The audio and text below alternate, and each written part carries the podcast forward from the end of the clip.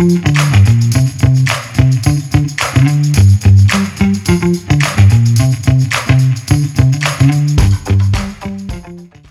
listening to The Running Public. From marathoners to mud runners, we all have the same goal get to the finish line faster. That's right.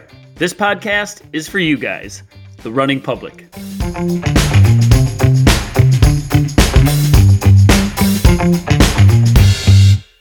I'm not giving you any time to think, Brakken. The red light has come on. Prime Day took me down a rabbit hole, Kirk. Oh boy. What'd you buy? I bought a couple things. I got a pair of underwear. Ooh.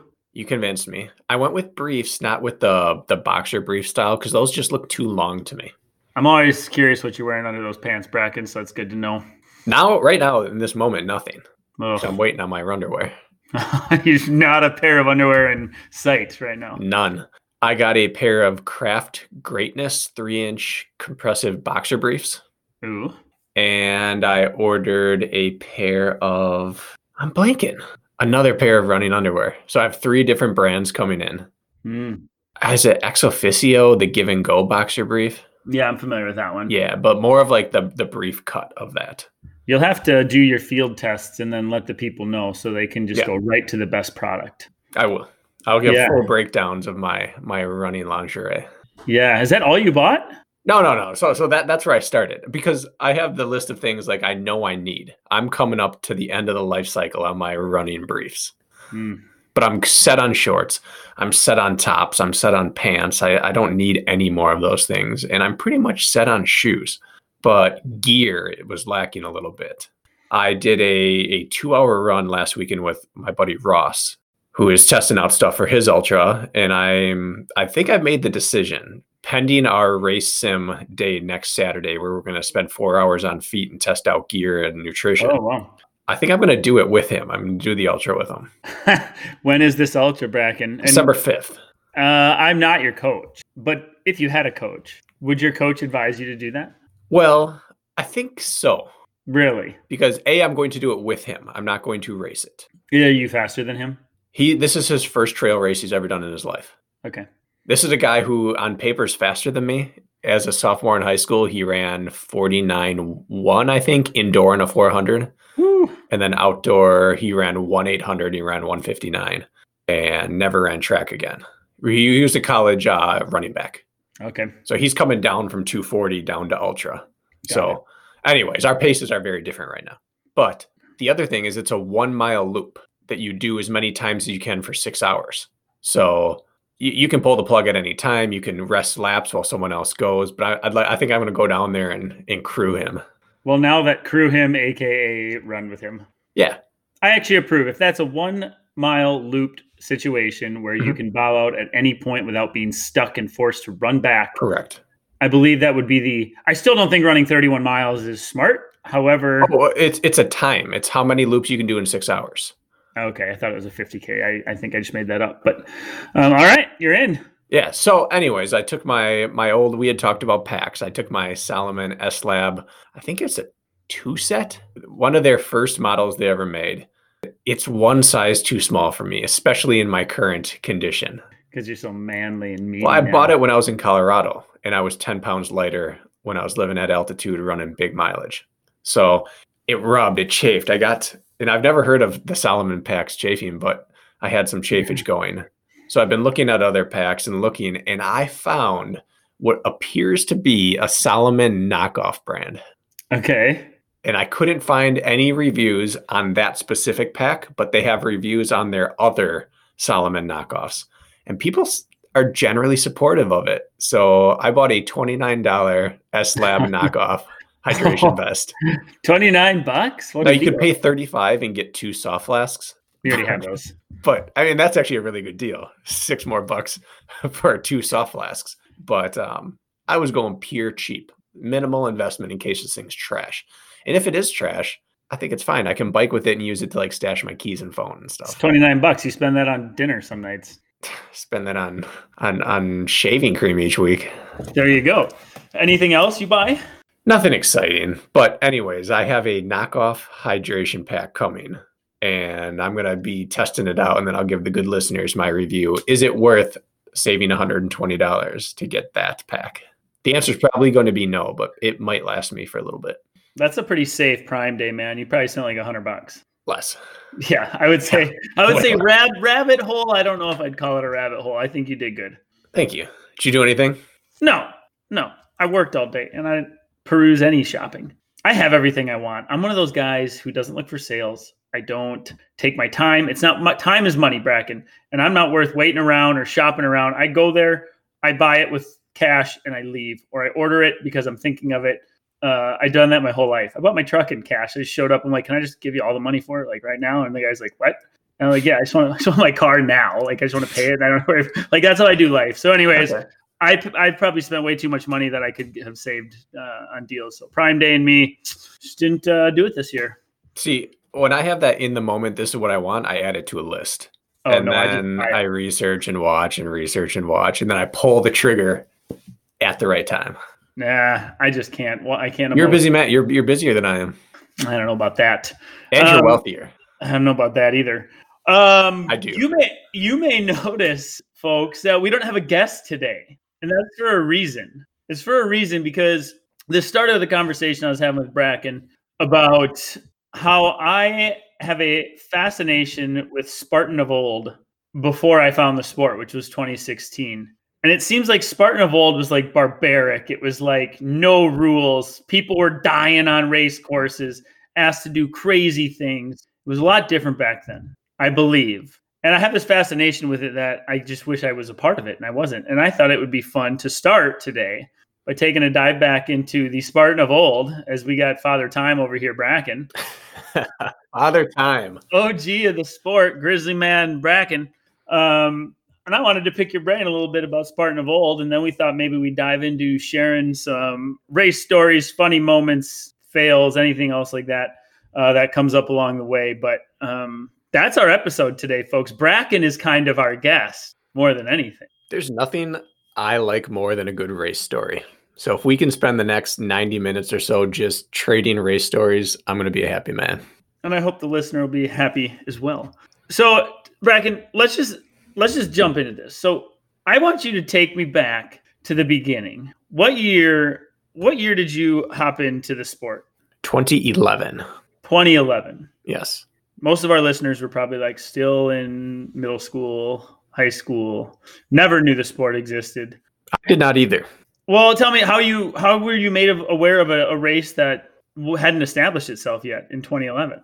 A buddy of mine convinced me to sign up for it. He had been injured training, and I've told the story before, but I had mm-hmm. guilted mm. him into going to that training run, and he needed a reason to rehab from an ACL, and he found Spartan Race and signed up for it. We had been college track teammates and we knew we could run and we had always been the two strongest distance runners on the team.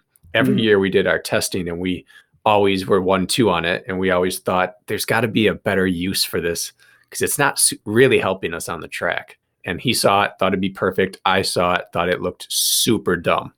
you did. You thought it looked dumb. Were yeah. you when you did your college testing? Would it be like max pull ups, max push ups, like that sort of stuff?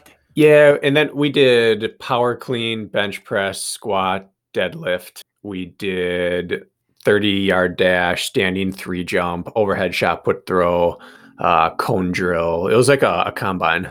What were your numbers back in college? Like max squat, bench, all that mm. stuff. What were you rolling out? I, I'm curious. I don't think we ever maxed the distance runners. We never maxed on squat and deadlift the way everyone else did because we always did it after a, a workout session. So oh, we'd come yeah. in from intervals and have to do that. So I could always, I think I cleaned, I want to say 206. 206. Where are you getting? Uh, what kind of bar and weight setup? I mean, with, with, with with key, we only had kilos. We didn't have weights, and, and so oh, it came out to right around there. okay. Um, but it, but maybe it was like 186. It was right in that range. I don't remember because there was different years. 20 pound difference, no big. And deal. then probably 235, 245 on bench. 20 high uh, right, right around 25 30 strict pull-ups. Okay pretty pretty strong. I mean for distance. I remember guys when we did our fitness testing a couple of the teammates would just get on the bar and hang and couldn't yeah. do one pull-up. I mean a college athlete high end couldn't do a single pull-up. I was one of the ones that were doing like 20 25 maybe at that time mm-hmm. but um it's pretty sad isn't it? Yeah and we lifted at whitewater. Yeah, so we did we the mid distance was very familiar with the weight room. The cross country team was not. So tell the people now then, because you're so, you know, your chesticles are just Oh. busting through your Salomon vest. What are we what are we benching and squatting and and deadlifting these days? Uh, 275 is my bench max. Right now? You've hit Yeah. 275? Well, right now, I don't know if I could do 275, but during the Hyrox build, that was 275. That's probably around Hunter McIntyre's max. Do you know that? No, I bet he's probably, th- It's his weakest lift, the bench press. I bet he still could do 310, 315. I benched with him and I was stronger at the time. We Okay. were benching two 255 for reps, and I was I was outworking him. However, he's put a lot of work into it since, and I'm sure he's at 315. But that's it's like his weakest lift, self-admittedly, the bench. My, mine are squat and deadlift. It's pretty much self taught form with refining through internet videos in my mirror. So I've never done a one rep max, but I've done five rep maxes and three rep maxes. So I did three sets of three at 285 for both. Oh wow, 285 on the squat. Good man. That's Yeah. big time. That's And I didn't have a belt. I didn't have a belt for you don't want a deadlifting. You don't want a belt. For deadlift? No, you let that back do the work. I didn't feel super comfortable. So I, you should deadlift more than you squat, but I didn't. Okay, we don't need to spend. I was just curious. So Spartan race of old, Brakken. Mhm. What was that like? That first race back in the day. Was it really like anything goes? I mean, kind of. It was it was pretty podunk. They they had one trailer they came to the race with. Most obstacles were not most, many were wooden and some were metal, but not like the not like the the structures we see now with the scaffolding they built up with the type of rigs that you see at concerts. Um, volunteers were almost non-existent. You did I'd say the first 3 Spartan races I did, I saw a volunteer at 30% of the obstacles I completed. oh, that's it. Yeah. Oh boy. Yeah, I'd get to a monkey bars and I'd I'd do it. There'd be no one in sight. So you could just have ran Like, right yeah. underneath. Oh, cheating was rampant. Course cutting was rampant, as was going off course because they the quote at the time was, "Do you know how much it costs to tape an entire course?" That's where they were at, huh? Yeah, so they didn't tape an entire course. They'd hang strings of tape if they thought you needed to know a direction, and so people were always off course. I mean, to, to give you an idea for things, I bartered my first set of burpees down to ten. How does that happen? Oh, is that the over under through Yeah, deal? the over under through, and I didn't fail it. I just didn't. I hurdled all of it. You failed it. That's a fail. I completed it better than they intended. Yeah, well, failed back in. There so was you, also no obstacle list. There was no instruction. There was no sign saying over under through. There was spray paint on the logs that they used for it, and that was it. And the under was just a log, like a sawhorse, with a black tarp tied over the top and hung to the bottom. So, having never seen it, I thought that was a steeple barrier with the black just there. So, you got to go over. And when people started to crawl down, I thought, oh, I'll jump over this. These guys aren't athletic. And you got away with your negotiation, Well, yeah, because we had that quick conversation. You, have to do. You failed that. but but no DQ. no, I mean, maybe retroactively they'll DQ me now. Now you can't even touch a truss. You can't even touch a trust. No, I argued with them. I didn't know what burpees were. I didn't know they were penalties for failed obstacles. So he said, "Yeah, there's 30 burpees." I said, Which, "What is exactly is a burpee?" And then I said, "That sounds like a lot of work for just incorrectly doing this. Let me do it again and do 10 burpees." And he said, "All right, go for it." that would never happen today. Right. So yeah, it was very wide open. And then it was really off road at the time. The way that like an Asheville or a West Virginia or a Killington is, is the way that most courses were back then, where you would hit stretches of trail or road, like dirt road, and pr- at least half of every course I ran for the first couple of years was was not on a trail of some sort. Bushwhacking, Bushwhacking or just running through the woods, yeah. gladiators. Gladiators, yes, gladiators were really, really obviously roided up frat boys at that the were finish line. hired to do this. Yes, I, it looked like they were paid in beer. Did, did they did they ever impact a race result for real, or were they instructed to smack you and then let you go by? They were instructed not to hurt the open waves, but they were they knew they were on camera for the at the time I don't even know what they called that wave. Was it the elite wave?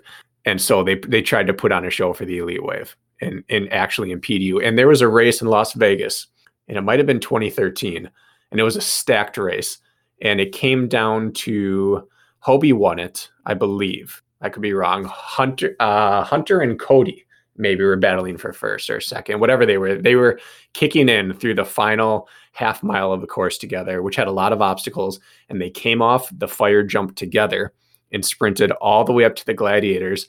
And two gladiators targeted Hunter, and Cody was able to slip by.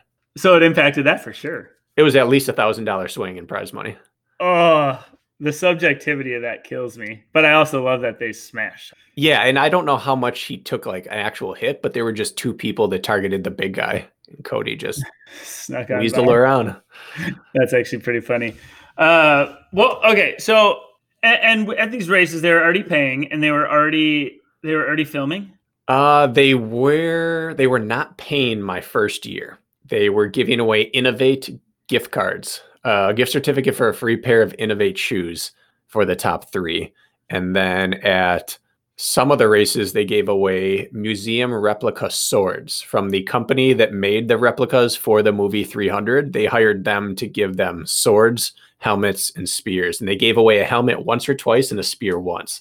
This is grassroots. Yeah so i, I think i have three or four legit gladiator swords in my garage. Come on. Yeah in fact we just moved them last week when we were rearranging to fit the pop-up inside and i took it out and looked at it. It is like you you would slice right through a person with this. it's legit. not a problem. It is sharpened really sharp and it is high quality. Don't you feel like you should I don't know, maybe like auction one of these off to the good people of the running public? That's exactly what Lisa and I said that these these should be auctioned off.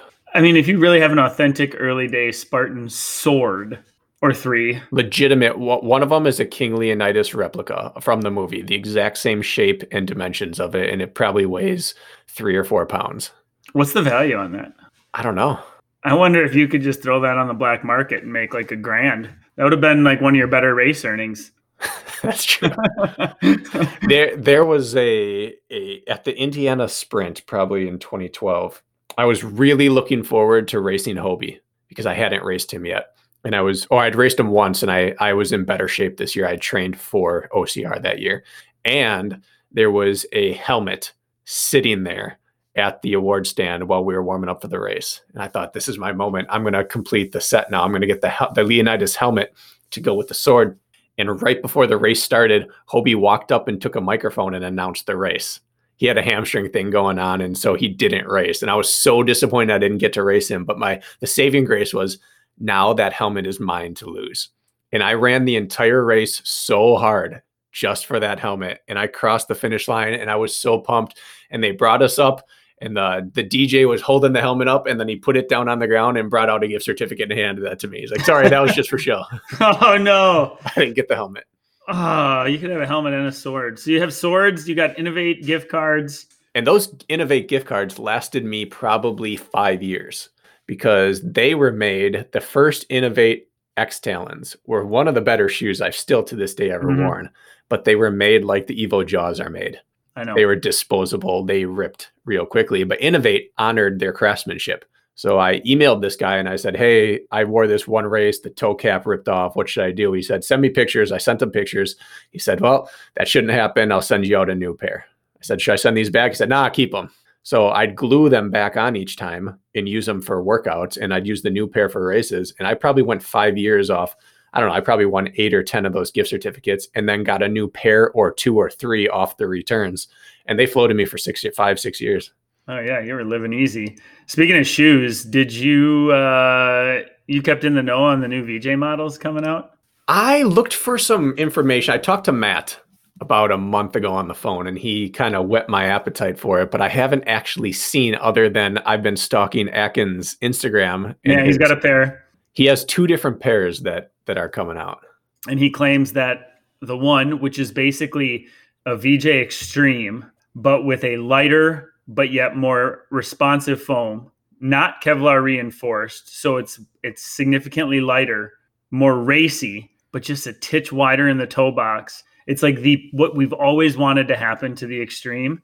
It's a bright orange shoe. Yeah. Atkins claims that it's the best shoe he's ever put on his foot, and we're talking racier than the extreme, more fitted to the average person's foot with a more technology and lighter foam, and the price point's even a little lower. It's going to be so sweet. They took all the feedback. I give it. I give VJ so much credit for taking the feedback from the athletes. Mm-hmm. So, anyways, they got three shoes coming out, but that's the one I'm the most pumped about. And the new Max, I'm pumped about too. That's a heftier version. That Max Yeah. is meant for like you can really roll in that thing for a long time. An actual Max. An actual Max, maybe with like three X's Ooh, instead of two triple triple X. X Max. Yeah, back to Spartan Race. Yeah. So they weren't paying you. No. Um, what were you paying to enter? Well, I think I paid 50 bucks for the first one and uh, or or so, but then you got a free entry just Oh, like they do entry. now. If you make the the podium, you got a free entry. So that was probably the only Spartan race I paid for maybe in my life. No, Yeah. I think that might be the only race I've ever paid for. you're not a pro team member anymore, Brakken. You pay for races now. I haven't. It's because there were none. And I had enough credits accrued. But yeah, so I think I paid for my first one and never again. Uh, you have fifty dollar investment into your Spartan Race registrations, and our poor listeners have thousands and thousands and thousands of. I feel so bad for people that have to buy season passes or or or register a la carte. It's so I've expensive. been, I've been there, been there, been there. So tell me what you miss about the Spartan race of old, like that first. Well, I don't know whose fault this is. I don't think this is a fault of anyone, but everything was so new that there was this total uncertainty and unknown quality headed into every single race. Now, I I I like the idea of knowing how much distance you have to cover. Mhm. I do also like the idea of being surprised by obstacles, and everything was a surprise for those first, first two years. No map, Uh, they, they had maps, most of them were black. Were I may they might not even have had real maps a back then. classified obstacle. Yeah, and most of them at the time were it was a name. It'd say OUT, and he didn't know what that was, or it would say bucket carry. That could mean anything back then, or it would say you know tip of the spear. That wasn't Spartan, but anyways, you'd have all these different names, but we didn't know what the names were yet. Or they'd create a new a new obstacle and give it a name, and we'd have Tyrolean Traverse. Mhm. You know, I was googling what Tyrolean meant. I it, so all of it was was unknown, but the everything was so varied. The carries from one race to the next were never the same. And then you'd hit different types. Like one race I got to, there was you were just given a car tire. You just had to get it from point A to point B, however you wanted. yeah, right. And you had a bucket, and you fill it yourself and go. And you had, I did a race where I had two cinder blocks to drag, and another one where I had a cinder block to drag while carrying a log on my shoulder. And they, they there were more combinations of things, and the obstacles were less standardized, which made it not a sport as much as a challenge, but it made it really drastically different from course to course. And then they'd match. I think back then they matched their carries and obstacles to terrain in a with a different mindset. Now they match it to make it really um, the course flow really well or to make it visually appealing. And back then they'd match it to try to make it miserable. And so you might have to have that tractor pull they used to call it, where you drag a cinder block on a chain, but they'd take you through a bog. Why'd they stop that obstacle? That has to look. That's the one that I wish was still involved. The cinder block drag, the farmer's pull. What do they call that? Yeah, I think it was tractor pull. Tractor pull. What happened to that? That is such a simple damn obstacle that was awesome. It ruined people. Yeah, I, I think they had too many people get hurt in the open waves with masses of people going through with them getting slung all over the place or dropped and rolling down hills. There was a video of Hobie Call up to his neck in water, dragging. I mean, he could have died that day. I think that was at uh, Temecula or Texas. Temecula. I mean, he was barely had his face out of the water, dragging. The water was so deep, he was dragging a cinder block through there. yeah, that's another thing I miss. I understand why, but I miss having swims that were not life jacket mandatory. Hmm. Because then it really rewarded swimming and preparation, and then the ability to run after swimming, swimming rather than float paddling. Right, right. And they would let you swim in water over your head without a life jacket. Oh yeah, Oh yeah, they didn't care. no, Life lifeguards. Yeah, I not. It wasn't a safe setup, but it challenged the athlete more. Mm-hmm. Longer swims, uh, not nothing like uh, more along the lines of what West Virginia was like this past year, where there was an actual swim rather than you know wading through water. But there were there was more water crossing. It was just more rustic in feel. But there at the same time, I I got to an Indiana race one year, and I think we didn't have a spear throw, and we didn't have half of the obstacles because they just didn't get permission on that land or something like that. So it was it was more of a crapshoot at the same time. But I missed the ruggedness of the terrain, and I missed the uncertainty of the obstacles. Now you can pretty much plan out exactly how the race is going to go and train exactly to the obstacle. And when there was some more unknown, it was more about training muscle groups and technique rather than perfecting a single obstacle so that you had the same forehand grips every time you did that obstacle. Mm-hmm. Like the wild west of obstacle yeah. course racing. That's what I like about these small ones that still pop up. I've done a few, like the hammer race that is local, for example, where you run a 10K with an eight pound minimum sledgehammer and you do things with the sledgehammer along the way and you have no idea the course map is, doesn't exist you yeah. just see what happens. Those are exciting. I miss that. Yeah. I At the same time, though, obstacles used to break. Things used to go wrong. They'd close off an obstacle because it it came loose or it couldn't handle the load anymore. Or something cracked.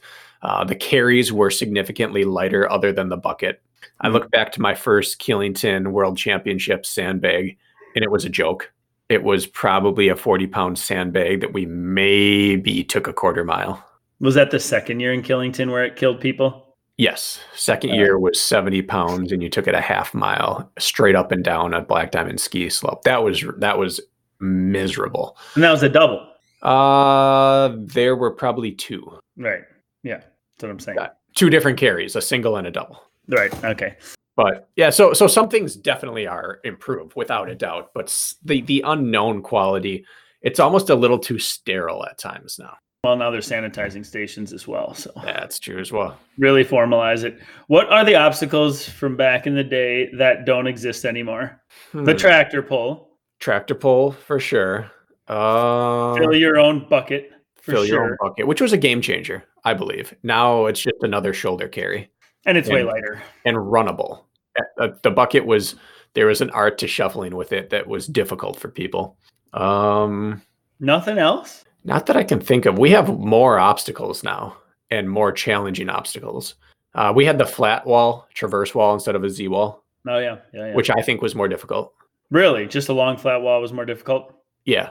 No yeah, leverage on that inside corner. No leverage, and then if it's leaning at all, you're just stuck with that the whole time and they had they had more balance obstacles. That's one thing. They had a lot of balance obstacles back in the day. They'd have the log hop where they'd have cut off thin logs sunk into the ground, and you have to hop from log to log. They had that Z that zigzag balance beam. Seen it once. Really? Yeah, it sucked. It was terrible. I remember I got to it. I went, I went up to Canada and did a race outside of Calgary in a place called Red Deer. It was my second and third Spartan races, and I had the lead over some good guys. Mick Girillo, Austin Azar was there, a couple other guys. And I got to this Z beam and it was completely raining. Shoes were caked with mud. I don't know how anybody passed it. I did burpees and got passed by all those guys. It's a two by four turned so you can walk on the two by six, probably, two by yeah. six. It was impossible. My feet were so caked with mud. I don't know how these guys did it. They were nimble as cats. And that was the tough part. You always hit it after a mud. Oh, anyways, that I'm glad that one's gone. They had a they had the Hobie Hop there. Hobie Hop, that's another one that they had for years and is gone. The Hobie Hop was incredible and also pissed me off.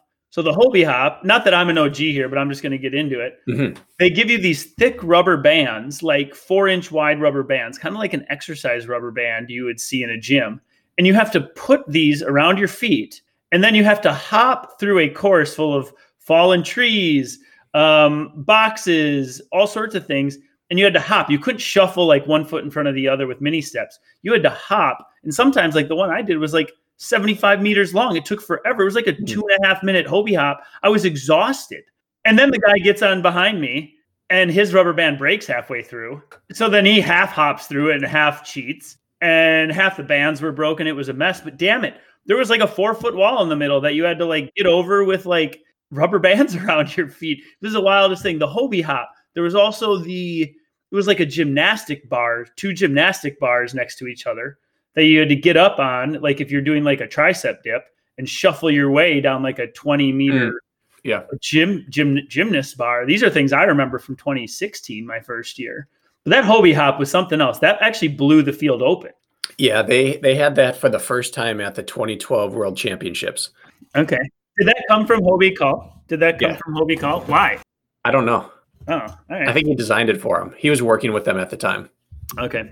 But I had been doing work like that during I had invented my OCR 400s that year.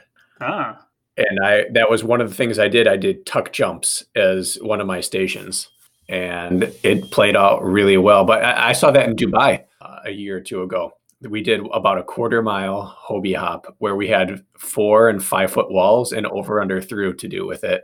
you can never take the bands off around your ankles. Nope. So it still exists other places, and in stadiums they still put it around when you do the heavy jump rope. Oh, they do. It's I don't know why. They used to do it where you'd put it on and then you'd go up and down a flight of stairs, and that was brutal. Hmm I just remember my quads were so on fire, man. Like my quads were gone. Trying to jump up on a 24 inch box with your feet banded together and getting over stuff like that just wrecked. in the middle of a mountain 10k. It's just wild. Yeah. So, Okay. so that, that kind of stuff. Uh, there used to be more Tyrolean traverses. There were more um, natural obstacles where they would use things that were already on course to their advantage. Where you don't really, you don't go on anything that they don't that they don't rig up themselves now for Mhm. safety reasons. But there was an Illinois course that used to have their own like log based obstacles all over it, and you get an extra ten or twelve obstacles just based off the course itself. Yeah. Yeah. I miss the, uh, I miss the using the environment as obstacle mindset, which I noted a ton. Even in 2016, I think in my first Canada was kind of like the Wild West still when I went up there. I was like, oh, they're doing it right up here. It was a lot different, to be honest. There used to be a lot more ropes they'd throw down over ledges and like mini cliffs or rock scrambles that you had to get up places that weren't runnable. You did a lot more bear crawling up scrambles and down things that were super sketchy. I think almost every every race I had done had had such a steep portion where it had to have a rope attached, and you had to go up it on a rope. My first uh, plate drag was it was just like sandbags tied together in a noose, and it was uphill at like a thirty percent grade, and you were pushing so hard that you were sliding down the hill on your ass towards the weight you were trying to pull up to you because the grade was so steep. It was like stuff like that. You don't see it anymore. Not not as much, no. So how did the okay? So how did the pro team culture happen, and how has that changed, like from then till now? They had their world championships in 2012, which was kind of their coming out party. 2011, they had it in Texas, and it was a super in Glen Rose. And it was a really cool race, but it just didn't have the atmosphere. Then they went to Killington for 2012, and it was this electric atmosphere. Anyone who's ever raced any of the Killington World Championships, even there without the World Championship, there's just a vibe on that mountain. And they brought in a lot of people. They brought in some um, some trail uh, studs. They brought in some some runners. Some, and I guess I shouldn't say they brought in a lot. They brought in a few people.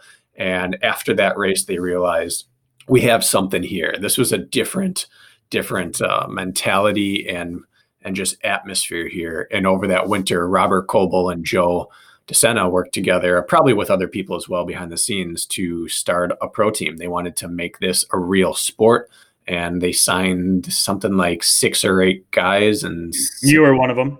yeah, yeah, it was Ho- Hobie, Cody, myself, I think uh, Elliot McGuire, um, maybe Alexander Nicholas. We had Chris Rutz. Um, and then on the women's side, it was, I think, Amelia, maybe Claude. I'm not sure if Claude signed or not. She was Canadian. We had Rosemary Jari. I might not be saying that name right. We had Jenny Tobin. Um, These are all names that people haven't heard before. I mean, Sean. Fyack and his girlfriend, I forget her name. Um, yeah, all, all these people that were just the it was who was there at the beginning. Andy Hardy, um, people that were there. It was just the best of whoever was already in the Spartan race. Would you say, give us an idea of who, like, for example, myself, would I have been on that original Spartan race pro team if I were racing? at Oh, for sure. Would a guy like a like a 15th place U.S. National Series finisher maybe be making the pro team back then? The difference between now and then, I get asked a lot. The top of the sport is not much different. I mean, think Yeah. of who the top was then. Cody the world champions were Hobie and Cody, hmm and then I was third. You were also a, you were also a class of athlete that you haven't been in a few years then though as well. Correct. But now you take that And it's basically that's the same talent pool expanded, where Hobie and Cody could still win just about any race out there, including worlds, and it has happened within the last two to three years. And I am now pushed back a little bit, but I'm still the same level athlete if I get back into shape that I was then. But now there's 15 other people that are similar to me in this country. Right. And so it's just an expanded field of the same talent. So anyone who's top 15 in the US National Series now would have been one of the original studs back then. Okay. That's what I figured. I was just curious. So pro team development. So I want to hear it all, dude. I want to hear like contracts yeah. between then and now, what they were throwing at you, what was offered, how easy it was. Because all I've experienced is the beggars can't be choosers version of the, the Spartan Race Pro Team contract. Granted, I'm not a heavy hitter yet, but what was it like, man? There's a race in January, I think. It was sometime early in the year down in Las Vegas that was their their big reveal. So they signed us all over the winter, talked about it all, and then they brought they flew everyone in to Las Vegas for this race, and we had a pro team dinner the night before. At and they paid for your flights, they paid for your hotels, they encouraged. They it was on their card. They somebody ordered that for you. Yeah, we didn't we didn't handle a thing. That doesn't even exist now. No, and they they they put us all up in the same hotel and blocks of rooms for us. We met at this restaurant, this nice restaurant, the night before the race, and Joe gave a talk, and then they showed a video of su- stuff, and then they just just kept bringing out rounds of food, and it was just this. It felt like how it should feel if you're signing to a, a pro race team. And we had signed th- that first year. There was no signing bonuses. Uh, maybe Hobie got one. I'm not entirely sure, but we basically all signed to a level of races where from the moment you leave your house to the time you return to your house, there's no expense on your part for each trip. And then you sign to how many races you got. So they didn't give you money up front. Correct. But they would pay for your travel, your hotel, your rental car, your food, any expenses, and then all that race earnings would be profit. Correct. So the incentive to race often, if you wanted to make money, wasn't guaranteed unless you went and actually raced. Correct. But there was no cost for you to leave other than if you had to miss work. Okay. And I, and I, I could be missing part of that. Maybe there was some podium bonuses or something like that in there, but I, am not recalling it at the time. And you also started, we started getting gear for the first time, but it was minimal that first year. Was it Reebok right away? No, no, no. Reebok wasn't. I don't believe Reebok was there that first year. So who was giving you giving you gear? Spartan Race. Spartan Race branded cheap gear, basically. Yeah. Like Russell Athletic with a Spartan logo on it. I think so. Okay. I don't. I, I again, I'm a little hazy on that because that was 2013. By the end of 2013, we got our first Reebok gear. Okay. Again, I think so. Then, so I think I signed for a 12 to 15 race contract. Meaning you minimum had to race that much. I was allowed to race that much. I got 12 to 15 races free, something like that, at 12 or 15. And Hobie and Elliot McGuire, Elliot was a young guy who was seen as maybe the next up and coming thing. He got an unlimited contract. He decided he he was a military guy and he was in between whatever he was doing at the time and he just took a year and decided to milk it. And I think he went to something like 48 or 52 races. They estimated that he spent over $50,000 in travel that year. Well, you think, honestly, if you're not super picky and you want decent itineraries and stay in a hotel that doesn't have mice, like you're spending a thousand bucks a trip. Yeah. That adds up. So he's part of the reason they put in limits the next year. Okay. Did he clean house too at those races? No. Oh, he didn't. No. Wasn't as good as he thought.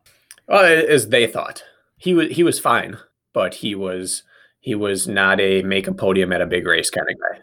Yeah, so because of that season is why we got some limit put in the next year. So the next year they lowered some things down, but then they started doing some signing bonuses, and then we had a Reebok going, so there were Reebok deals in play and more gear, and then it started to professionalize a bit from there, and then it probably peaked in that 2014, 2015 seasons. And then 2016 was kind of that tipping point where they started to retract a bit of that. The pro team got too big, they spent too much, they were having a hard time proving return on investment to their to their boards and then they started pulling back and realizing we don't have to pay these people. Now the sport's gotten really big hmm And there are hundreds of people now who will do this for the ability to put that they're an elite racer on their Instagram profile. And so that eroded a lot of the bargaining power from there on.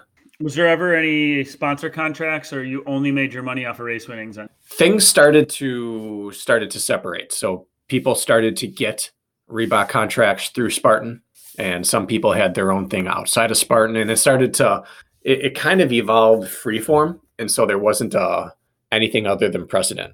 There, Hmm. there wasn't a pre-established route for that. Some people got their own sponsors, and some got it through Spartan, and then Spartan started to realize it's much better if we can get someone else to pay them than us, and so they started to try to. They offered their. They were smart. The first year they did signing bonuses. They also offered themselves as agent services, Hmm. which none of us, other than Hunter, had an agent, and so it made sense to say, yeah, absolutely, because I'll take 80% of something over 100% of nothing and then that laid the groundwork for them to start start that is their protocol which is we will source you sponsorships and then that turned into you can't have sponsors that you know are competitors direct competitors of our sponsors so that's where that whole slippery slope started Interesting. Um, and when did the "I'm going to throw you a lump sum of money" type contract start? In the beginning of the year. Uh probably 2015 for 2014 maybe again the world champs were getting it i'm not sure but 2015 is the first time i saw it And is that like, hey, we're going to finagle it so you are guaranteed these three sponsors that will pay you this, and that's how you're going to make your money? Or Spartan was actually giving you directly money out of their pocket? I don't know where they took it from, but it came to me from Spartan, that first lump sum uh, signing bonus, as they called it. And you had no obligation to post about Reebok in association with that, or no no obligation to uh, wear a certain shoe or anything. Well, the contract came with certain stipulations, which were we would race in their apparel and their gear. That if you sign this, that's part of the stipulation. Yeah. I benefited from those days because you gave me a bunch of hand me down Reebok shit a few years Oh, yeah. ago. I still have those shorts. They're good. Reebok Reebok struggled in the shoe game for a long time, but their apparel material can compete with anyone. Their tops Fantastic. and their shorts were fantastic. hmm Yeah, I have two pairs actually. You gave me. I don't know why you got rid of those. That was a dumb move on your part. Ah, they were a little snug on the old Quadosaurus. Uh, yeah, you got some meaty thighs. So walk me through it. So okay, so and then back in those days was was DeSena super involved Yeah, early on, he was at every race I went to. every race. Every race. Is Joe DeSena in person the Joe DeSena you still know and see today? He, yeah, he's a mellower version of the same person when you're just one on one with him. Laid back, not as intense. Yeah, like anything else, you get on TV and you you amp everything up one notch. And Okay. so the piece that we always get from him on TV is still who he is, but it's just the more intense version. I, I was lucky enough that early on, I mean, without without trying to sound egotistical, I was probably a top three to five racer in the world for my first three to five years there. Mhm. And so there was just a small group of us. And so we all had pretty direct access to Joe. And so it wasn't a bizarre thing to call him or get a call from him. Uh, when he came into town for for like a workout tour, you know, he picked me up from my house in his in his the SUV that someone was driving him around, and we went to a news station together, and then out to lunch together, and then a couple gyms together. So we, I had time early in my career to spend actual time with Joe. And I'm, I'm not going to overblow it and say we were friends or buddies, Mhm. but we were we were more than acquaintances, and we were we were in each other's phones in an accessible nature. And so I got to see him in that in that I'm the CEO, I'm the founder, but I'm also really loving what this brand is and out at every race. And at every race, he would do a uh, one of the open waves with people. He'd take his kettlebell or take his sandbag and do the whole course. And as the brand grew, he started only showing up at the national series, which at the time were the NBC races, and then what they called the um, I think the founders a founders race. Now I don't see him at any of them. Yeah, and now Worlds. worlds and occasionally he'll be at a race but they're in what 50 countries or whatever so Yeah, is that how he rolls around in a black SUV with a chauffeur? Is that how he rolled around back in the day? he he had a as long as i've known and again i don't want to say like as long as i've known him like we're friends because that's that's overplaying our relationship but as long as i've known joe i've never seen him drive a car in my life Really? because he is the busiest human I've ever seen. If he's in a car, if he's sitting down, he is on his phone and his laptop going through tens of thousands of messages and emails. And so when he was in Vermont, every time he would travel to an airport, as far as I know, someone would drive him and he'd get two hours of of emails and, and work done. So he just worked anytime he was in a car. I know somebody runs his social media account. I would assume it's obviously not him. It's got to be like Anthony over there at Spartan or somebody okay. running is the real Joe DeSena because it's too much content. No way. I don't think he could keep up with it. And he replies to everybody's comments. I believe it just can't be him. However, um, I'm amazed at how much content he at least gives whoever's posting it to put up there. Like knowing he's running a company. Tell he told people on the Joe Rogan podcast. He gave them his damn phone number, email. You imagine what happened to Joe after that? the amount of the busyness that guy has to go through. That makes a lot of sense to me, actually. As far as I know, up until at least two or three years ago, he personally responded to every email that was ever sent to him.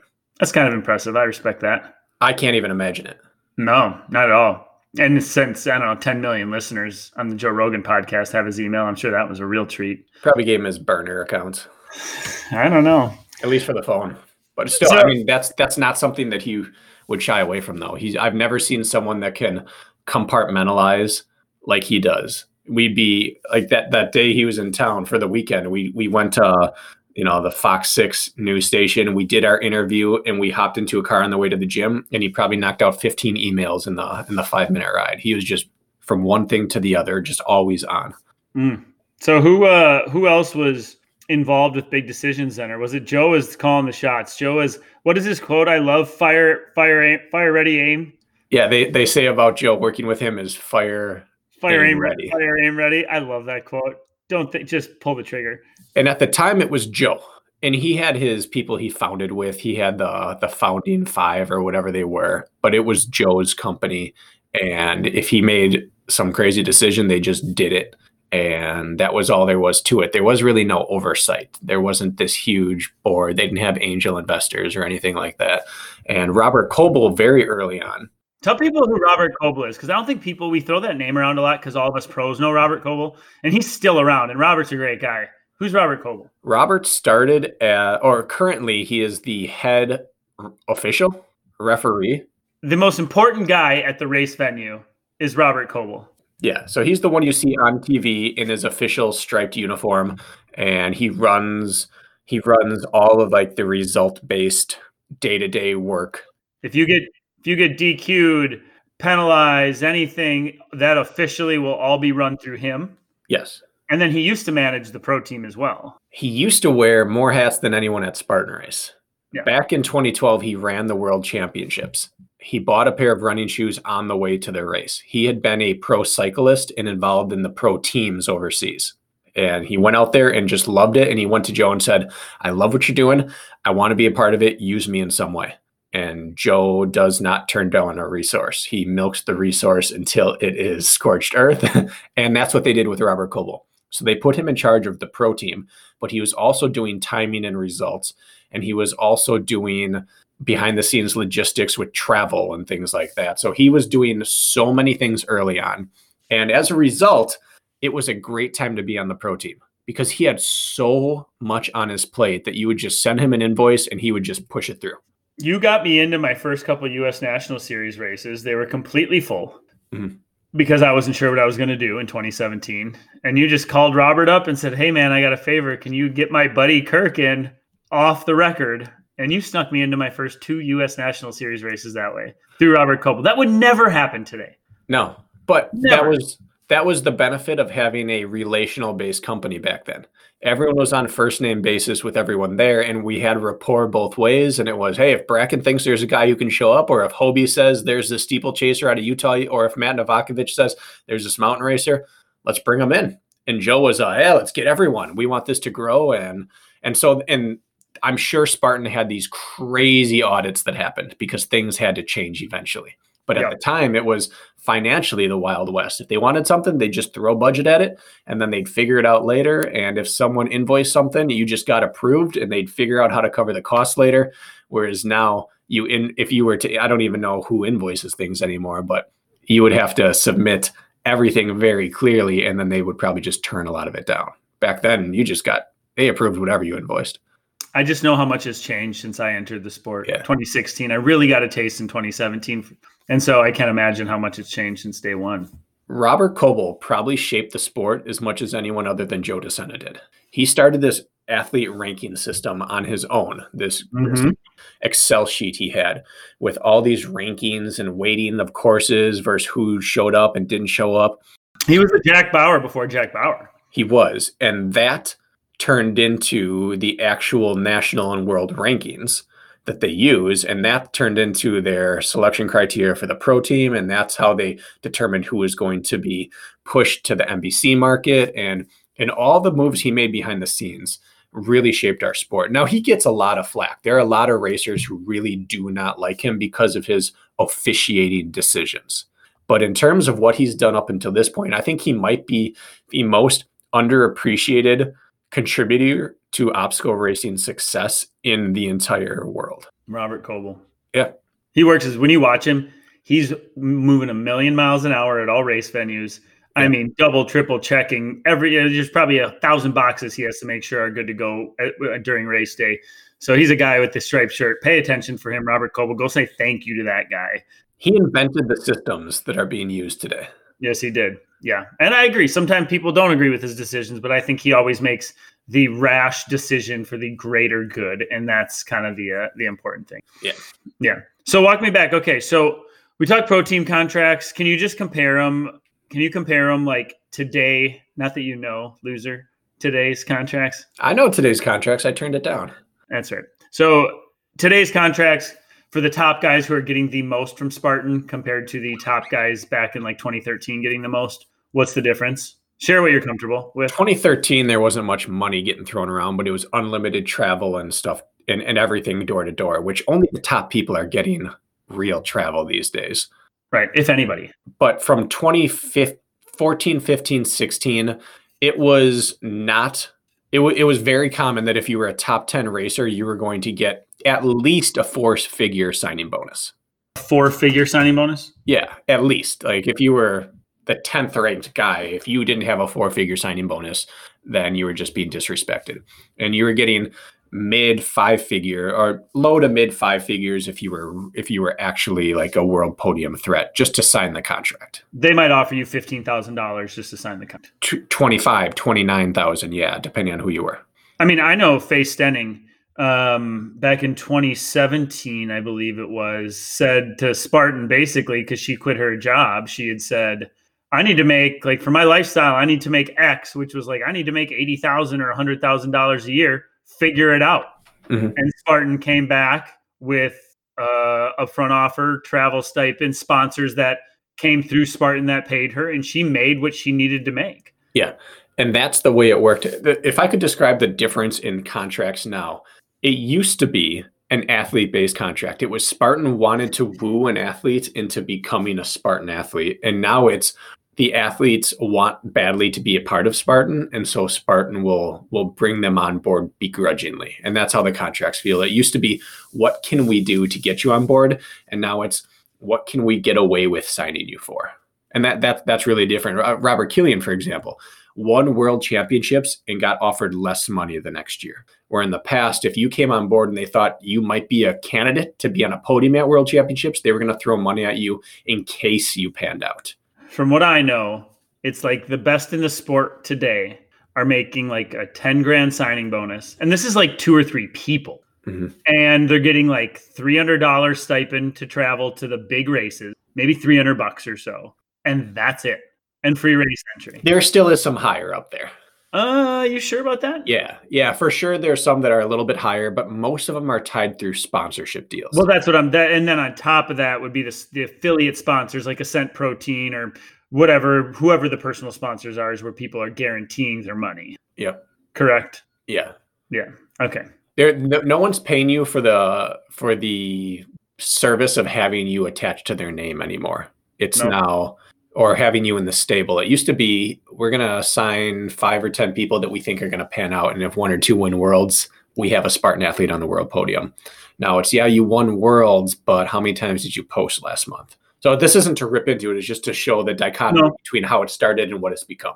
But I would like to add to that. you know, I've been part of those conversations. And so we have these athlete meetings, like at the World Championship this year, we had an athlete meeting uh, the night before the race. And there were all the Spartan Pro team members from around the world and most familiar faces from the US. And it was cool to see the overseas people that you couldn't even talk to because they spoke different languages. However, at this con- at this meeting, it was a half an hour of social media guidelines. We need you to tag hashtag Spartan Pro. We need you to tag us in your post. We have an algorithm to keep track of all of that. And that, my Spartan Pro team members, is how we value your worth. Mm-hmm. Is off of your social media presence. How many followers do you have? How often are you giving us love? Are you tagging our sponsors in your posts? And that's what half of our hour long meeting before the World Championships entailed, did it not? It did. I left that meeting, Kirk. Because of that? Because it was tedious. I was in the front row like a good boy. Yeah. So I didn't see any of you peasants behind me. I walked out for the front exit. you did? Okay. Yeah, yeah. As soon as Watson got up there and started bloviating about, you know, we don't really, all we care about is you have to be great on social media. And Jon Albon said something like, uh, yeah, I'm not going to be part of this meeting. And he walked out. he was already, but Jon Albon was already leaning against the door in the corner, yeah. like ready to sneak out. As soon as I saw that interaction, I thought, yep, Jon has a good pulse on what matters as an. But you also have to remember we had in that meeting was also a half an hour discussion about Jon Albon being disqualified because he had run part of the course the day prior right. or the week prior. So Jon Albon was a subject of his own potential demise in that meeting where he was sitting. He was ready to get out of there.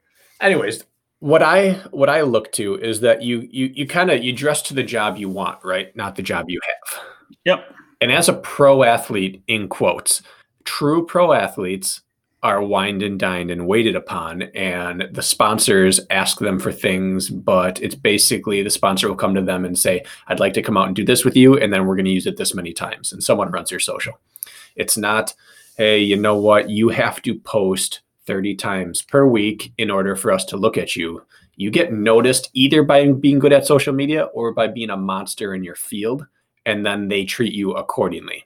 If you come up as a social media star, that's the way you have to proceed. And if you're a monster on the field, they're happy to have your face associated with the brand. Spartan mm. coming from the perse- perspective of everyone's got to earn it before we'll give you the time of day. And you're going to earn it through social media. We don't care as much about results because we can just push someone else's agenda in the in the stories or in the in the race coverage. So it just feels awkward to a lot of people who believe all my friends in other sports, they show up and they win and people will court them for their their services. Where here you have the world championship the you have probably the 30 of the 40 best people on the planet in one room and someone gets up and says all right so about our social media algorithm. The night before the world championship it was just a really that meeting four years ago would have been Joe standing up and toasting everyone here and then highlighting some stories and then showing a highlight reel of what everyone's done throughout the year and just championing the idea that this is a celebration of the pinnacle of human performance in this sport. And this year, the athlete meeting started off with, we really need to do better on social media. And it was a bizarre tone to start the world championship weekend off with when we were going to be toeing the start line in 24 hours. It was bizarre, wasn't it? Mm-hmm. it, it you know, it does go to show, though, the power of it. And we'll move on from social media because it comes up a lot. But um, I mean, I, the number of OCR age group and even open waivers that have sponsors these days and have mm-hmm. a following, it has opened the door at least for people who maybe aren't physically capable of winning or running elite at the high level. It's opened the door for a lot of them. Everybody's a dang honey stinger ambassador and a goo representative yep. and gets a discount code on their Hokas. Um, and there's nothing wrong with that. In fact, it's great if it can help fund your passion a little bit. But that's sure. the one positive I've seen. But I think on the top top end, it's a negative. Yeah. It's a big negative. Yeah. Um, okay, enough about that. I was just curious about the contracts. Anything else to dive in with the contracts? The difference between then and now? Uh, it was it was a young business, so there was a lot of handshake agreements that actually went through. That actually went through, and then over time, it turned into real business dealings. And now the signed agreements don't actually go through. Right. Yeah. Th- I don't want to turn this into a, a rant against Spartan because I still love Spartan, but me too it, it turned from a sport where you knew by first name everyone who was involved in the company. And if they said something in passing, it, it happened and it went through to the point now where if it's signed and they change their mind, you don't get it. And if it's signed and some crazy circumstance comes up on your end, you get billed for it. Yeah, I signed a five thousand, six thousand dollar deal with A Shock Energy Drinks that was all gone through, signed, returned to me with their signatures on it, and then they've never responded to me since. Yeah.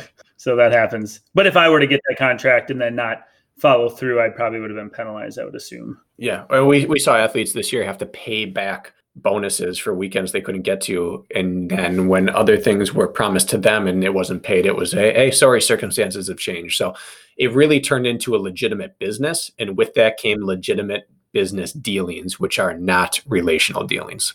Mm.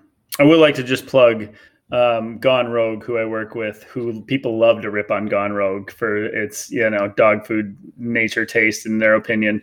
Um, those people have been fantastic. They're still doing it the old school way. We're having phone calls and they're handshaking and following through, and good That's people cool. work for them. So I, that's a relationship I've really enjoyed. Same with VJ Shoes and Endurelite. They've both been just even if they send you an email say it'll happen, it happens. That seems and athletic brewing seems to be really supporting people right now too.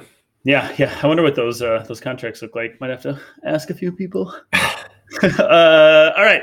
What else do we want to dive into with Spartan Man? I think I'm just curious as far as the the other thing I'm curious about is we always like to compare Spartan the athletes then to now. The Mhm. field is more dense, and you know you could have been on the podium at Worlds eight years ago, and now that might get you 20th. You know, the third podium spot might be taken by somebody who took 15th this year in comparative. Yeah. As far as the competition goes, and I also want to talk about how your training is morphed as well. Yeah.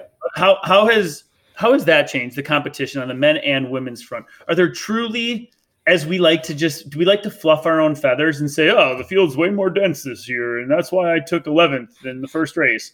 Or are we just kidding ourselves? No, it's for sure more dense. I truly believe at the top, it's no more special than it ever was. There are certain, I, I shouldn't say that. At the very top, it's no more special because we got to remember when I came in, Hobie was the best. And when he retired, what, a year and a half ago? He was the US national US champion, US National Series champion. he was the best and he had just won worlds the year before. So throughout those eight years the very top didn't change. All the newcomers came in and it was like that old uh, that old you know sports phrase mess with the best fall like the rest. That's kind of what happened. Everyone who came in fell like everyone else before them because the top was that good. We were lucky. We had a couple people that were just genetically suited to ocr hobie and cody at the top from 2012 on Mm-hmm. you know 2012 world championships hobie and cody won and they also won in what 2017 and 2018 those two guys Yep. something like that so Mhm. like they, their reign Mhm. 2016 and 2017. okay so their reign proved that the top didn't actually get better now there were some skill sets that evolved uh, some of the flat ground running has gotten much better Yep. so the descending has gotten much better the carrying the grip strength has gotten much better and yet it hasn't yet evolved into a greater iteration at the very top than we've ever seen before Jon Albon's been there since what 2013 And he won his first year. 2014 he was there ryan Mhm. atkins has taken second every year since 2014 Well, he took fourth place one year. one year so anyways the, the top one through four people are almost just the same names every year. And then the supporting cast the hunters um, ryan woods has actually been there a long time now. Uh, i'm trying to think who else has been there for a long time. Even myself like we've always been the supporting cast and we've kind of outlasted the generations. New Right. people come and go or stay but they're not really supplanting anyone. They're just complementing them in the race. And the the easiest way for me to explain it is that it used to be if I dropped someone or got dropped, that was now my position the rest of the race, and I might not see anyone. If I dropped the field in a race, I might win by four minutes and not run challenged. Or if I got dropped by Cody in a beast, like one time in South Carolina, he dropped me in mile two. I just decided to go out with him, get as far ahead of everyone else, and then cruise in. And that's exactly what I did. And now there would be another pack of 10 waiting for you right there. So instead of taking second as a given, if you caved in, you could have taken 10th. Exactly. Every place now comes with three or four. I, I think it's it's a multiple of three to five. You take whatever place that you would have gotten in 2012 and you multiply by three to five, and that's now your range. First place, you now would take first through fifth somewhere in there. Fifth place, you now take fifth through 15th or 20th, somewhere in there. I think that's a good good gauge. Now on the women's side, I would argue that the top end has gotten better. Night and day different. Um, I would not say that the depth of field. I mean, in Jacksonville, it was not great, in my opinion, uh, earlier this year. However, there were some people not there, but like the top end is in, insane on the women's. Yeah, and w- we've seen who the studs were at the time: Amelia, Cloud, um, Rose. They were three of the original best. And Rose is probably the one who has maintained the best. She took a she take third or fourth in Alabama last year? Jacksonville? Third, third, yeah. That was not based on her running, but based on her obstacle proficiency. Right. So she she's the only one of the old guard that's made a meaningful podium in the last three or four years. So the top has definitely gotten better, but I would argue that the strength of field, the depth has also exponentially increased with them. What they yeah. haven't done yet is close the gap between the top and the field. Like the 10th place woman is not nearly as close to the winner as the 10th place man is as close to the first place man. Correct. Yet the 10th right. place woman right now would have been a top three in the world back in the day. Mm-hmm. And the women's sport has always been about three years behind the men's. Sure. So you, I believe you have to judge the 2019 or the 2020 Jacksonville result of the women's based off the closeness of field from the 2017 2018 first race of the U.S. National Series for the men. I think that's sure. the only way to get an accurate depiction of where their sport's at in its progression in relation to the men's. All right, that's good stuff, man. I like hearing this. This is, uh I don't know. I just, I think we haven't taken a step back and put all this into perspective in like mm-hmm. a broad stroke, touching on a lot of topics. So, like, I'm very interested in hearing your perspective on a lot of this. The other thing I want to hear is, you know, you've been a coach for a while. I've been a coach for the last four years. Um, how has training, like general training philosophy, changed, if at all, since the beginning until now? At the beginning, you basically were one of two athletes in the sport. You were a power athlete who was training to learn how to run, or you were a runner training to learn how to be better at obstacles. And the way that looked was however people wanted it to look. Mm-hmm. You had people running three times a week making podiums, and people running 10 times a week and making podiums. And the training over time evolved into the point where they were actual people with endurance backgrounds and minds and fitness background and minds combining to get a specific OCR style training plan going. So now even the runner, the purest runners in our sport, strength train and do some sort of obstacle proficiency training. And even the power based athletes run like real runners.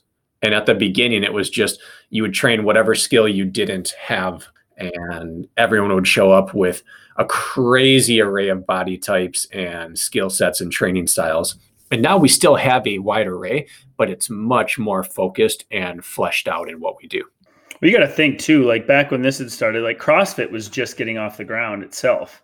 I mean, really, it was really finally starting to take hold around then, if I if I'm not mistaken. I mean, CrossFit boxes were popping up, and I believe yep. the underground CrossFit games had started and all of that. But um, I feel like I've noticed a big shift in the in the shift in style of that style of training. The Metcon and WOD based training seems to be like trendier, even since I started four years ago.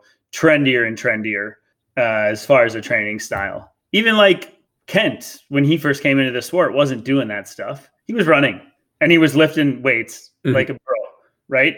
Yeah. I feel like that's been the biggest, the biggest catchy, flashy training trend has been to the WOD and Metcon style strength and run or strength and cardio movement. I think that's one half of it. I think the other half is that sometime in the last probably just two to three years, the general populace, the open wave, the age group athlete, and then the B and C level elite runner, they all finally embraced the idea that this is a running sport. Has it become more of a running sport? Do you feel like it, the courses are now and the setup is suiting runners more as well? I, uh, you know, I think you go either way on that. I think that running finally matters the most. I mean, I guess it always did, but not, once everyone gets good at everything else, the underlying characteristic that wins out now is is running. And at the beginning, there were all the best runners would fail obstacles and all the best strength people couldn't run. And it was just balancing one person's weakness against the other. Like when Ryan Woods came in, he didn't win or podium for so long because he couldn't complete an obstacle. And now the guy's got great grip strength. And so it becomes running again. And you look at the across the sport, you now don't have anyone who's a podium threat that isn't a really good runner. Right. Because they've all gotten good at their weaknesses. So it's a credit to the sport that people train it seriously. But sometimes it used to be complained. That this was one of the, I even wrote an, an argument about this, an entire article I wrote as a rant for Mud Run Guide. And it was uh, the, the fallacy of the runner's course. People used to get to a race and say, oh, but that was just a runner's course. Like, oh, it's a running race. what, what did you expect to happen out there? That everyone was going to hold hands and decide we're going to power hike for the first three quarters of the race and then sprint it in? No, it is a running race. But people used to rant against that. Used to say, "Oh, well, I wish we just had more like Killington because Temecula, that's just a runner's course." okay. Uh, it was just this bizarre concept, and people wanted to actively resist the concept of having to be a runner to be good at the sport. And now when we do athlete onboarding or we get messages from people, it's always the same thing where I've really started taking my running seriously or I really want to maximize my running. I didn't run in high school or college and I'm just diving full into it. I want to learn all about it. That mentality did not exist back in the day. It was, I wonder how I can tweak my CrossFit or my EMOMs or my circuits to, to get the most endurance out of it. And now people are like, all right, this is a running sport, not a running course. It's a running sport. And so we need to become runners who can also really, really be good functionally. It's kind of shocking how long that's taken to get through some some people's heads, isn't it? It is. And yet I didn't even notice when the shift took place. Suddenly mm. it was just everyone was talking in running terms. And, I, and it made me so happy. But I didn't, there wasn't one moment. It just suddenly you woke up and felt like, yeah, this has been shifting and it has shifted now. People have embraced the fact that we got to run carries included. I mean, 85% of a race is still running. Yeah. And the rest is carries and obstacles. So yeah, that's uh that's fair. And that ratio hasn't really changed over the years, has it? No, it hasn't changed. People are just better at all of it. And so it feels like more of a running race because you used to be able to get to an obstacle or a carry and make up all the lost time and lost ground and people would crumble. The the crumble rate is much less now and everyone can carry. So it's it feels like the obstacles don't matter as much because everyone did the same thing you did. As they all got good at it because they were tired of being left behind. And the people that were always used to being better at obstacles say oh they've just watered this race down. It's all running. Like, no mm-hmm. other people just address their weaknesses. The obstacles are way harder than they used to be. Oh they are. Way harder. That's funny because you hear so many people bitching about how easy the obstacles are. Now battle frog was really difficult but that I didn't think it was that bad. I only did one. I didn't think it was that bad. Did you do a one lap or a two lap? Two lap. Okay. Well, then maybe you're just a monster.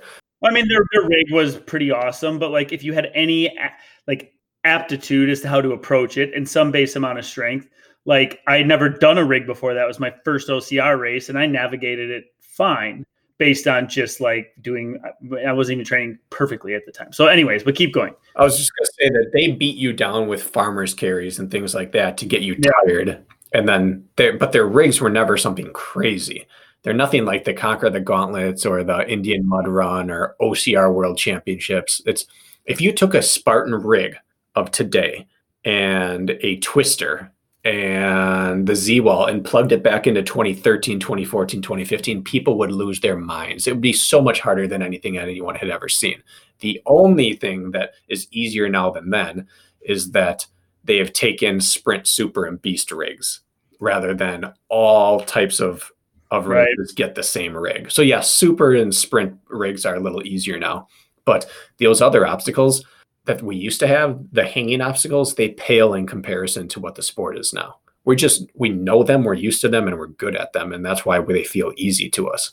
Between Battle Frog and Spartan Race, by far the hardest obstacle, granted the conditions had something to do with it, would be like the monkey monkey twister monkey, mm-hmm. just the length, duration, changing of body positions. I mean, some people made it look really easy, but I would still say that that Spartan obstacle or a cold, wet Tyrolean or uh, ape hanger at at Tahoe when you can't feel your hands. I don't know if I've I've had harder ones than that in those conditions. So I think that the obstacles are plenty fine. And why does it have to be harder? Why why can't it be about efficiency and speed? Like, does it need to be harder is better and more failability is better? Or can we not just appreciate the fact that Ryan Atkins can win the first U.S. National Series race of the year because he simply did the obstacles better than everybody else? Yeah. And, and really, I don't think we can look at the elite fields to determine if the races are harder or not. You have to look at the open, where you still get people who are fresh and new to it, and the failure rates are pretty much the same. Maybe right. even uh, more so because of Twister and monkey in the middle and things like that. Those those failure rates haven't gotten better for the open wave, and at some obstacles they've gotten worse. It's just that the pros train them. No one used to train these things, and that's why they're easier now. But I think there's a case to be made for changing the courses to make it more challenging for the elite field. But I think that that's what Spartan won't do. And I think that's what OCR Worlds will do. And that's why people struggle so badly there. I think it's two different two different aspects of the same sport judged in an entirely different manner. Mm. Are there any other major differences between Spartan Race pre 2014 and Spartan Race today that you can think of? Leadership, contracts, race style, obstacles, venues chosen, general feel of the venues, anything that you can think of? Yeah, they a shift occurred at some point, a shift away from finding the most epic of venues to finding the venues that paid them to come there. Yeah. And so, but that that kind of co- that just aligns with the shift that happened from Spartan as a people company to Spartan as a business.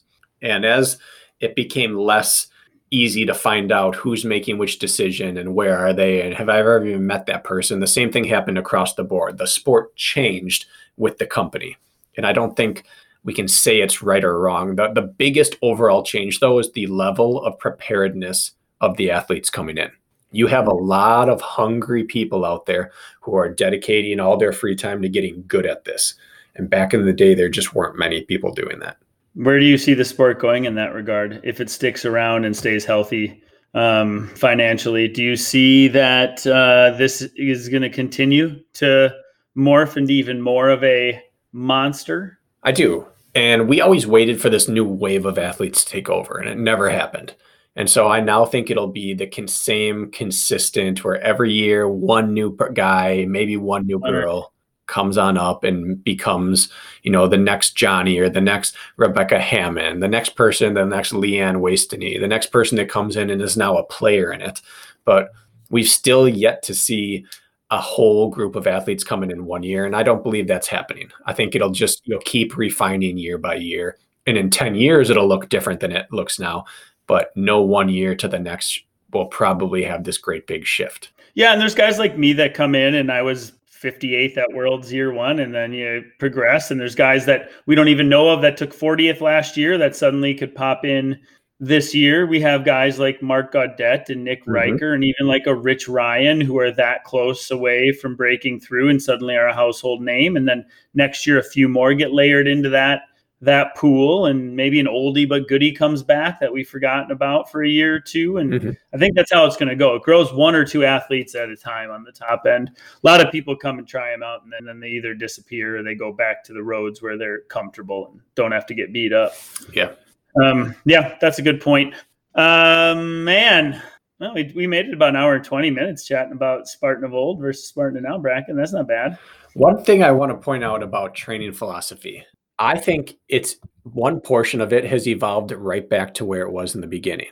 When everyone first came over and was trying this sport out, it was an interval based training style where the good runners had to learn how to run compromised and carry, and they did it in interval work because that's what they knew because they were runners. And mm-hmm. the good mm-hmm. strength athletes didn't want to go out for hour runs. And so they did Metcon work or CrossFit style that was interval based. And then we graduated into big, huge mountain runs and crazy ascents and descents and grinding on the treadmill. And there seems to be a trend the last few years, or for sure the last year, of people returning to really intentional interval based work. Mm-hmm. And it's funny how things are very cyclical in endurance training and in sports in general, but we are returning back to the you have to be fast and you have to be efficient. But now it's paired with a greater holistic approach to the game, founded around the real quality days. And at the beginning, it was all quality days. And now we're back to that just with better intentionality about it. So it's kind of cool to watch that. Yeah, I think better literature's been written. I think better podcasts and media have come out to help guide people the right direction, not just our own, but things like Science of Ultra and and even like reinforced running with Rich Ryan's doing a good job, and some other some other people are given we're having more access to good training knowledge. Yeah, I think. I think we were we were really lucky and fortunate, and it was rare to find such unique athletes early in the sport. In the first four years of its existence, we found Hobie, Cody, Hunter, and Matt Novakovich. And those are four of the greatest athletes the sport's ever seen, three of whom have multiple world titles to their name. And all four have a really different training style. Mm-hmm. Hobie Call is the champion of the I run three to four times per week. Everything's quality, everything's purposeful. I do my all my strength training, upper and lower body, as an endurance based workout that takes the place of a run. And it's yeah. really unique. Hunter was the lift heavy, run fast, do crazy workouts, and get by on having a huge engine built through tons of different modalities and being a freak also. Matt Novakovich was the person who introduced incline trainers to the world and he did 90 to 99% of his work at 20% or above on his treadmill in his basement and then Ho- cody trained like a college cross country runner combined with a mountain runner and mm. of those four one of them is not unique trendy or sexy and that was cody's training and yet that's the training everyone's returning to right now which is train like a college cross country runner or trail racer combined with functional strength work. And Hobie and Hunter and Matt kind of got everyone off track for about a decade because they were the superstars. Cody was not on social media. He wasn't talking about his training. And when he did, no one wanted to go run 70 miles a week in the mountains. Yeah. And now all you see is people flocking to the mountains to run 70 mile weeks and to do functional strength training. Mm-hmm. You had other influencers though, like Isaiah Vidal, who is yeah. the CrossFit king, and but then you had John Yatskow, who is the quintessential runner. There were examples, but you are right, just setting the precedence. Yeah. Um, and I think those those people are anomalies. I think the best way to train is still as Cody we're training. Right. If, and that's what people are getting back to. But for almost a decade, people wanted to latch onto maybe there's a different truth out there. We can train just three days a week of running, or we can just lift like a CrossFit bro every day and, and then still crush a 20 mile mountain race. Or I can just be on my treadmill every single day and I'll still be fine on the flats and the downhills. And all of those have some merits, but it's funny that the one that people wanted to avoid for the longest is now the trendy, popular, let's learn how to be mountain runners. Well, I think of the top 10, 15, maybe even 20 at the world championships this year. And I start going down the list. And I'm hard to find anybody in the top 15 off the top of my head that trains any other way.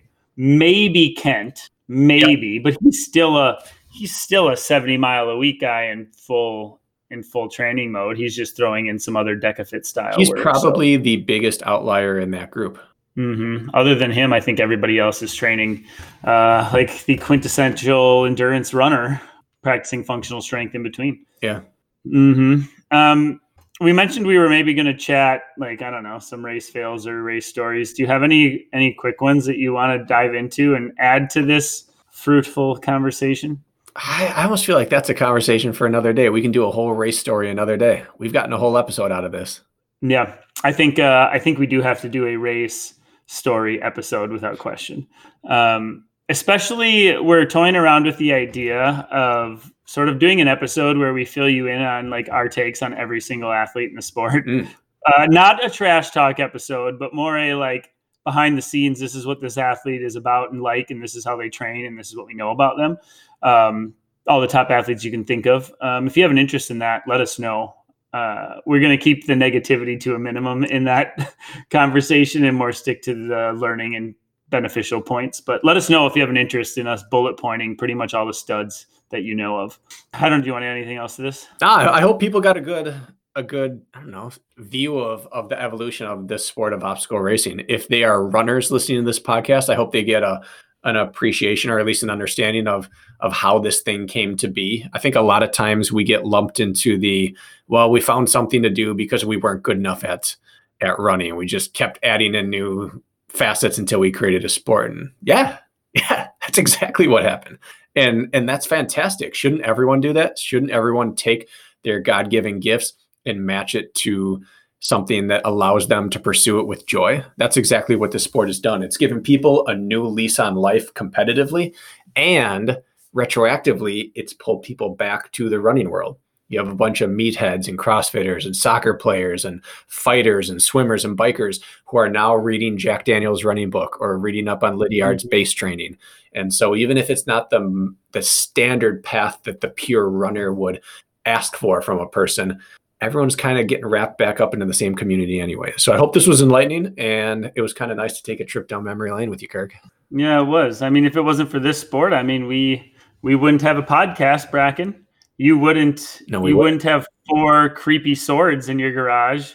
There's nothing creepy about being able to cleave a man in half. Some a little bit creepy about that, but no, it's opened a lot of doors for people, giving people a chance to aspire towards something that uh, maybe was a little aimless before in their physical and health pursuits. And I think we're all lucky for that. So thanks for the walk down memory lane, Brakken. Thanks for holding my hand, Kirk.